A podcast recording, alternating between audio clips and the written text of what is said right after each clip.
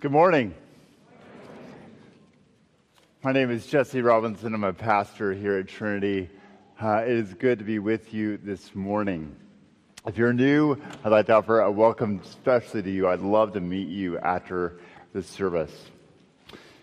So if you would turn in your uh, bulletins to the sermon text printed or in your Bibles or on your apps to Luke chapter 7.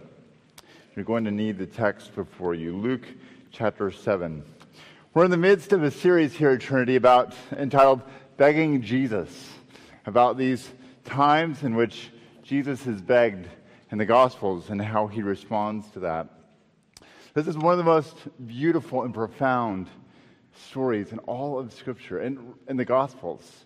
It's this beautiful story, and I want you to, to see and hear and to feel it today as we look at this. So if you would give your attention to the passage. Luke 7:36. One of the Pharisees asked him to eat with him, and he went into the Pharisee's house and reclined at table.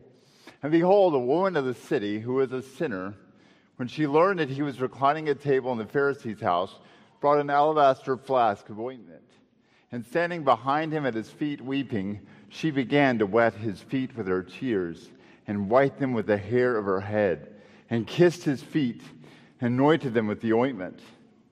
And when the Pharisee who had invited him saw this, he said to himself, If this man were a prophet, he would have known who and what sort of woman this is who is touching him, for she is a sinner. And Jesus answering said to him, Simon, I have something to say to you. And he answered, Say it, teacher. A certain moneylender had two debtors. One owed 500 denarii and the other 50. When they could not pay, he canceled the debt of both. Now, which of them will love him more? Simon answered, The one, I suppose, for whom he canceled the larger debt. And he said to him, You have judged rightly.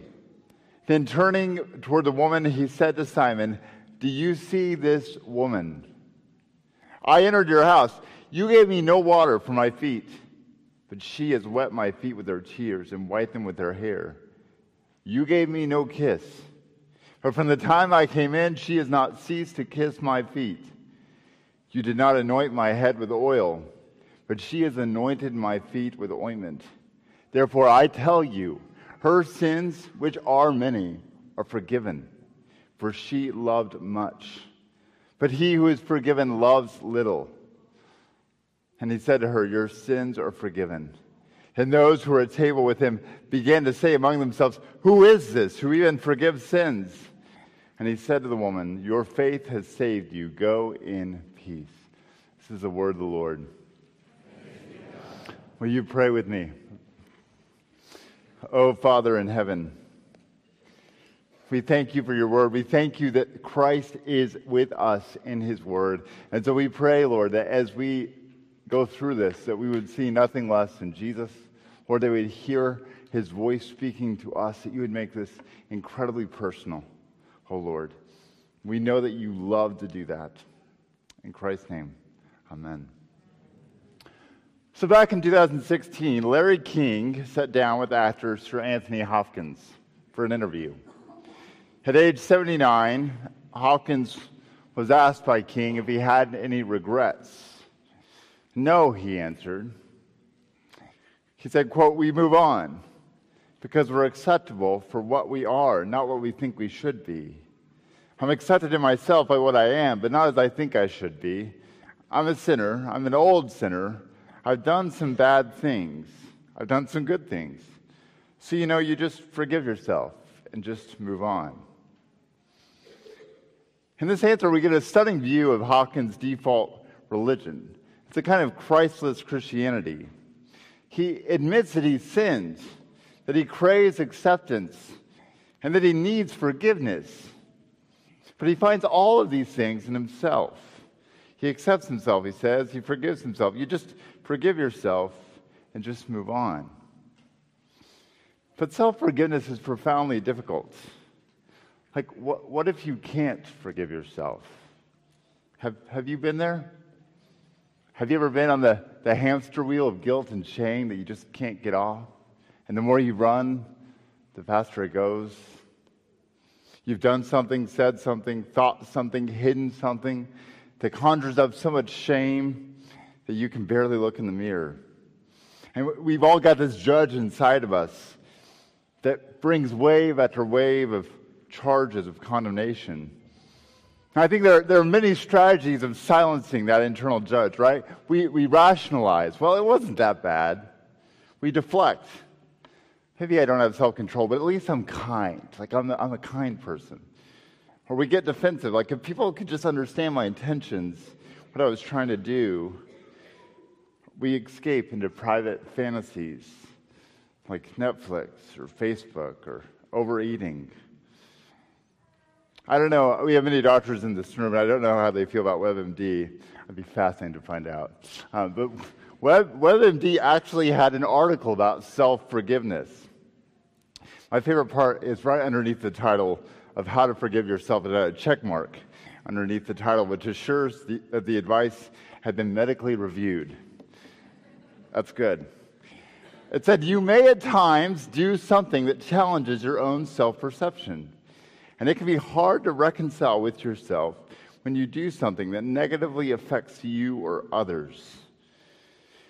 That's reconciliation with what we've done. Like we, we all have known that at some point in our life. How do I forgive myself? How do I face my brokenness? And what do I do with the monologue of condemnation that comes from within? That's the question I want to enter into our passage today. What do I do? How do I forgive myself? We're going to look at three things. We're going to look at a sinner's judgment, the forgiving judge, and the love of forgiveness. A sinner's judgment, the forgiving judge, and the love of for- forgiveness. So, first, a sinner's judgment. So, Jesus is invited to a Pharisee's house to eat. And if you don't know, the Pharisees were the cultural and religious elite of the day the teachers of God's word. They were the holy men of Israel.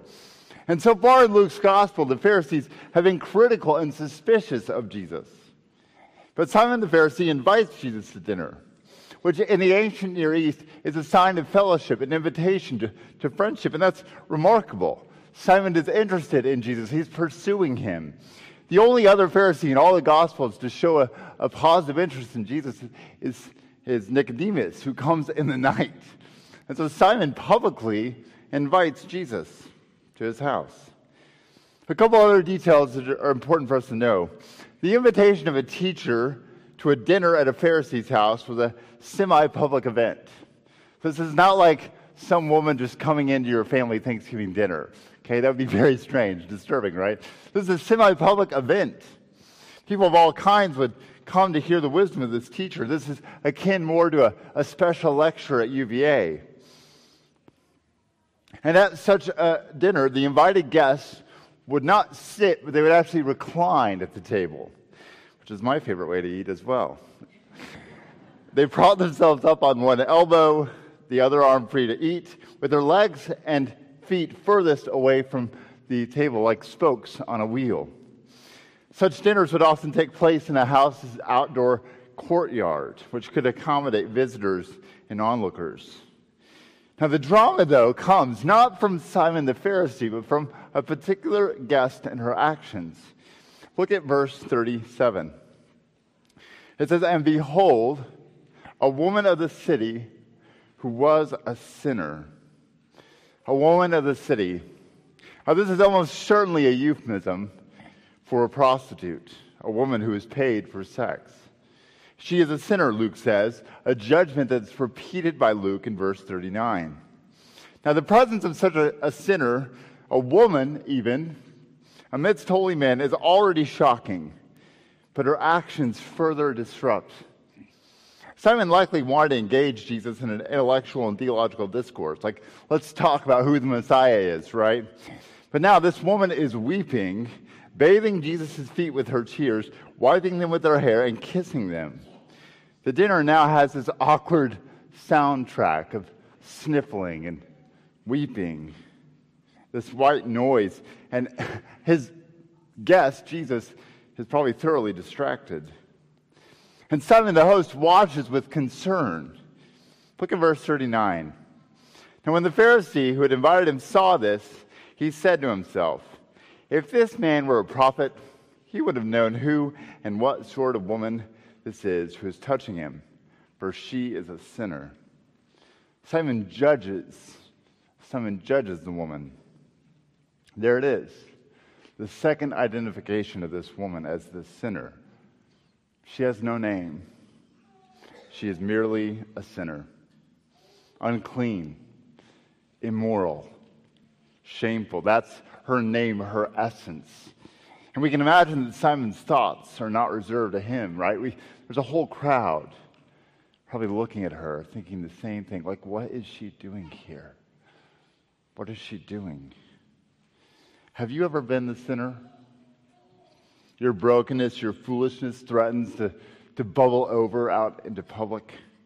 It threatens to overcome your identity and become your name. You are the sinner. You are shame. You are unclean.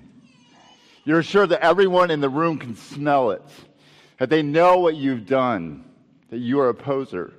And they're asking, What is he doing here? Or maybe you're not the woman, maybe you're Simon, composed, self controlled, and concerned for the rampant immorality.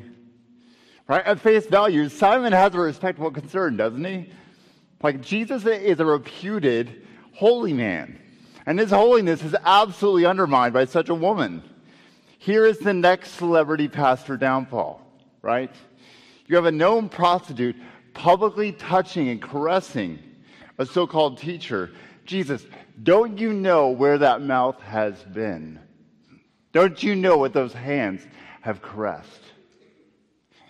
Her hair publicly down, an act of profound vulnerability and sexual availability. She is a sinner, judges Simon. Do you feel the tension? Do you feel the tension? But Luke has prepared us that maybe not everything is as it seems. You see, the word sinner has a special place in Luke's gospel. Matthew and Mark, they, com- they have a combined use of 11 times this word sinner, and Luke almost doubles it. In fact, Luke's very purpose of this is actually to reveal something about the heart of the gospel. It comes up over and over again. Think of the, the prodigal son, the lost coin. In fact, Jesus, immediately right before this story, the verse right before this story, Jesus quotes the accusation of the Pharisees. And you know what their accusation of him is? That he is a friend of tax collectors and sinners. Jesus launches his ministry, and not one chapter later, the Pharisees grumble, Why do you eat and drink with tax collectors and sinners? It's a valid question, isn't it? How can Jesus be a true teacher of God's word when he is fellowshipping with those who so clearly disregard and disobey God's word? Now, Jesus gives a preliminary answer in Luke 5 31 and 32. He says, Those who are well have no need of a physician, but those who are sick. I've not come to call the righteous, but sinners to repentance. So perhaps then Simon has misjudged Jesus and the woman. What is God up to? That leads us to our second point the forgiving judge. Can you take my trim a little bit down? I feel like I'm speaking into, I don't know what I'm speaking into. So it's intense. Thank you. Is that better? Great. I'm somewhat of a fan of my voice, but not that much. Um, so, the forgiving judge. The irony is that Simon's judgment of the woman leads him to judge Jesus. Did you see that? He must not be a prophet, Simon says. But Jesus prophetically meets him in this very judgment by offering a judgment of his own. Look at verse 40. And Jesus, answering, said to him, Simon, I have something to say to you. Now, when Jesus is that direct, you know something's coming. When Jesus says, I have something to say to you, you best listen. Okay? And he does so with a story, a parable. Verse 41 A certain moneylender had two debtors. One owed 500 denarii and the other 50. And when they could not pay, he canceled the debt of both. Now, which of them will love him more? So we have two debtors 50 One of those 50 denarii, the other 10 times as much, which that's the point. It's a lot, it's a big debt. To make that more concrete, though, a denarius was about a day's wage. And so 50 is around two months' wage, and 500 would be about two years' worth of wages. And this parable does important work in the story. It accomplishes at least three things. First, it anticipates the forgiveness that Jesus is going to offer the woman. He will not deny that she's a sinner. He agrees, but he's going to offer her forgiveness. The second thing this parable does is it affirms that Jesus is God. Why? Well, Jesus sees himself as the moneylender. You see, he is the one owed who also has the power to forgive. Now, the Pharisees are sharp theologians. They know that only God can forgive sins. That's why they leave this dinner shocked, asking the question, Who is this? Who even forgives sins? This is part of Jesus' revelation of himself. Like, I am God. That's what he's trying to tell them. I am God. I am the one who has the authority to forgive. But the third thing this does is this actually invites Simon to repent. I don't want you to miss Jesus' pursuit of Simon. Because Jesus is inviting them, the Pharisees, to repent of their religious pride and to find forgiveness. How many, how many debtors are in this parable? You can, you can talk. Two, right? One is the woman and the other is Simon. Jesus is saying, Don't you see yourself in this story that you are a debtor, that you are a sinner? Jesus is inviting, he is challenging Simon to see himself in the story. You see, we, we like to think that there are good people and bad people. And there are really only two kinds of people. That is true. There are sinners who know they're sinners, and there are sinners who don't know they're sinners. So, really, there's just one kind of person there's just sinners. And Simon doesn't realize that he is one, he's like the woman. Jesus rebukes Simon for his judgment of the woman. He judged her a sinner, condemning her for her sin. But Jesus, the very problem of judgment, right, is who here is without, without sin? No one. And so when we judge others, we're actually condemning our own self. Maybe we judge people for sins that we don't we don't do. But still, the principle is there. Paul even says this in Romans 2.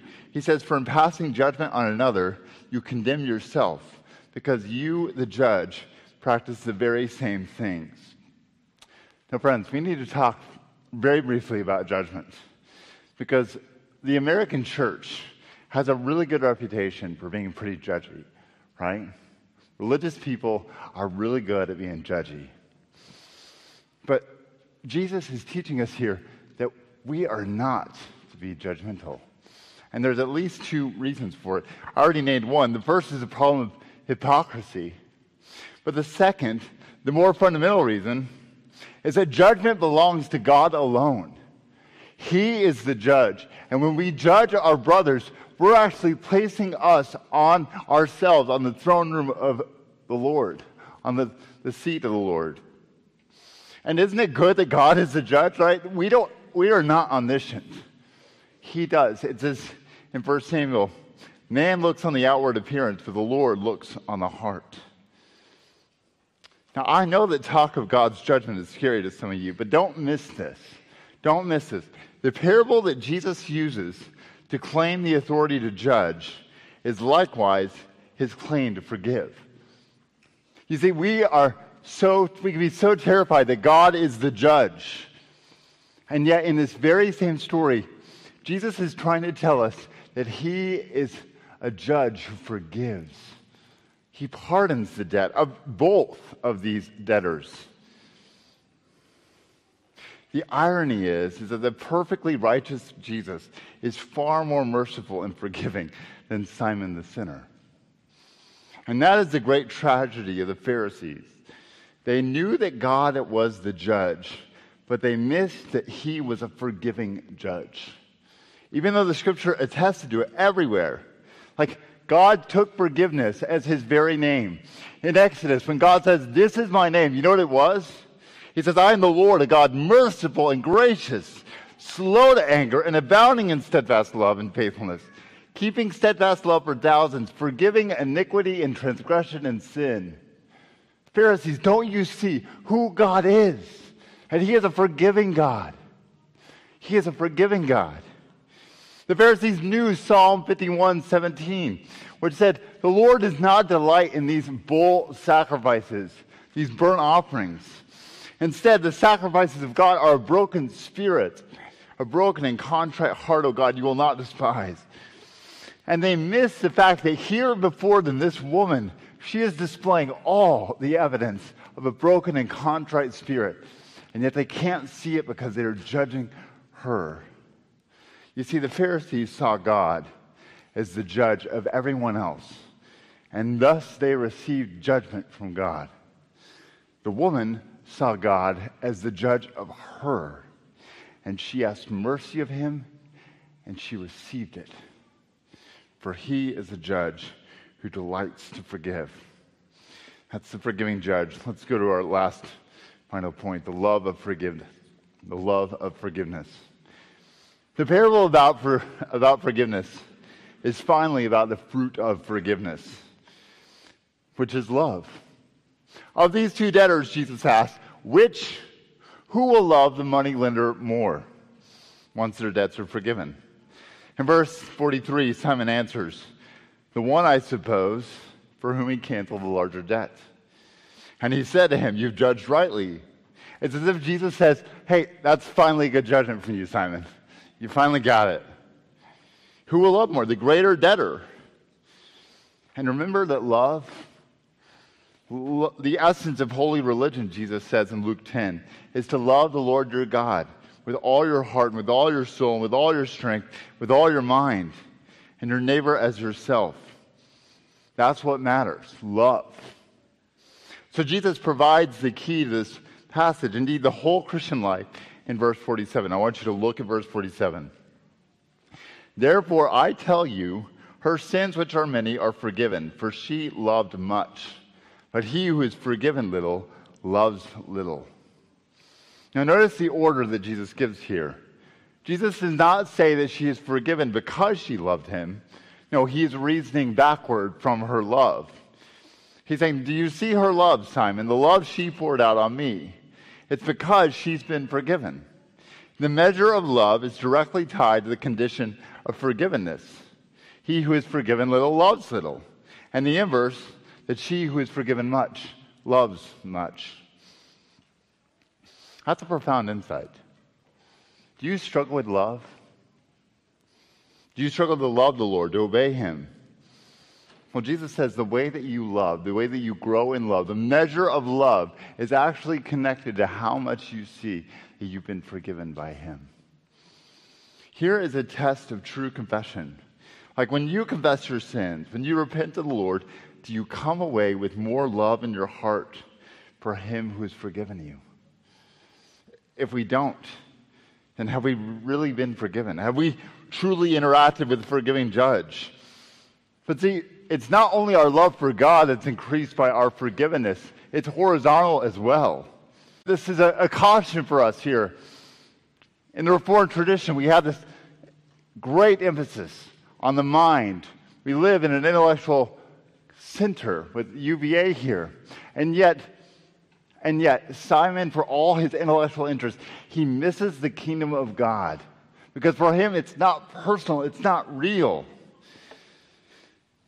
But for the woman, it's just the opposite. Like, do you see her? Do you see her hair down? She's weeping. She looks a mess. And Jesus says, Look at her, Simon. First, Jesus turns to her. It says in verse 44 Then turning toward the woman, he said to Simon, Do you see this woman? It is undignified. She is undignified. She's emotional, passionate and it is deeply personal her faith, her love. And notice what, what offended Simon so much about this woman and Jesus? It was the touching, right? Does this man know the kind of woman that is touching him? But it is this very touching that Jesus affirms at every move. Look, look at the rest of verse 40, 44. It says, You gave me no water for my, seat, for my feet, but she has wet my feet with her tears and wiped them with her hair. Jesus says, She has bathed me in the tears of her repentance, sacrificing her dignity to thank me. She has dried my feet with the glory. A, woman, a woman's glory is her hair, and it's a mess, just so that she could honor Jesus. Verse 45 You gave me no kiss from the time I came in. She has not ceased to kiss my feet. She is bowing before Jesus' feet. She showers his feet with kisses, treating him like a king. Verse 46 You, Simon, did not anoint my head with oil but she has anointed my feet with ointment. That alabaster jar that she carries in, that oil was critical to her vocation, to her profession. It was probably the most pricey thing that she owned. And she pours out her livelihood and her life on the feet of Jesus. You see, she is crucifying herself. She is dying to herself, and she is being made, made anew in this act at the feet of Jesus. This, you see the love. You see how personal it is. She is giving her all, every part of her to Jesus. And don't miss the sensuality that so offends Simon. You see, this woman has found the true lover of her soul, and she gives herself bodily to him. Her sexuality has finally found the truth and meaning it was made for, not for immorality, but for the giving of herself, body and soul, to the Lord and Savior Jesus Christ. This harlot has found a husband. And friends, that's what Christianity is. It's about finding your husband. Jesus says, Do you see this woman? Simon, this is how you should have greeted me. This is how you should have treated me. And friends, Jesus says to you, Do you see this woman? Do you see her love? Do you love me like this? Or do you think that you're a 50 cent sinner? That you don't need me? In verse 48, he says to her, Your sins are forgiven. Which starts this murmuring, Your sins are forgiven which starts this murmuring among the Pharisees. And those who were at table with him began to say among themselves, Who is this who even forgives sins? That's the question. Who is this who even forgives sin? That's the question that Luke will go on to answer throughout the gospel. And the answer is it is Jesus. Jesus forgives the woman her debts now, but he will later die for her sins. You see, he is the forgiving judge who lays down his life for the condemned. As much as the woman gives herself bodily for Jesus, Jesus gives up his body for her, for her forgiveness. Who is this who even forgives sins? It is the one who died for our sins, the Lord Jesus Christ, who took on the punishment, the shame, the condemnation. And that question, who is this who even forgives sins? It's a question that reorients our original question. What do I do when I can't forgive myself? You see, I am not the one who forgives my sins. The sinful woman did not forgive herself. What did she do? When she faced the grace of conviction and the affliction of self hatred, she ran to the one with the authority to forgive sins. You see, self forgiveness is a confusion of categories. Our sins are always against God, and He alone has the power to forgive. Self forgiveness rather often reveals a certain pride. We are angry, disappointed that we would do such a thing. Aren't we better than that? The truth is, no, we're not. We're not.